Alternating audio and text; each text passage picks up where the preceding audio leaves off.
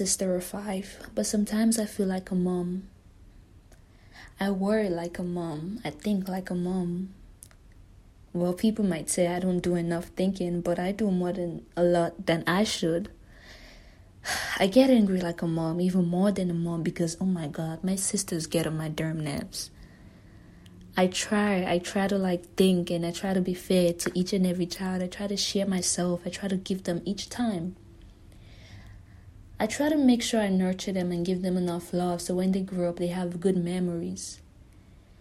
I try to split myself into five. I try to give them each a piece of me so when they grow up they know they know I love them.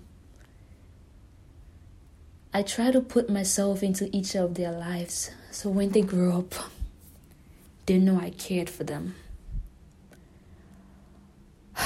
But what happens when my head just wants to blow, when I just want to scream, when I just want to say let go, when I just want to say get away from me?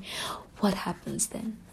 Oh, by the way, I'm just a sister of five people, not a mom.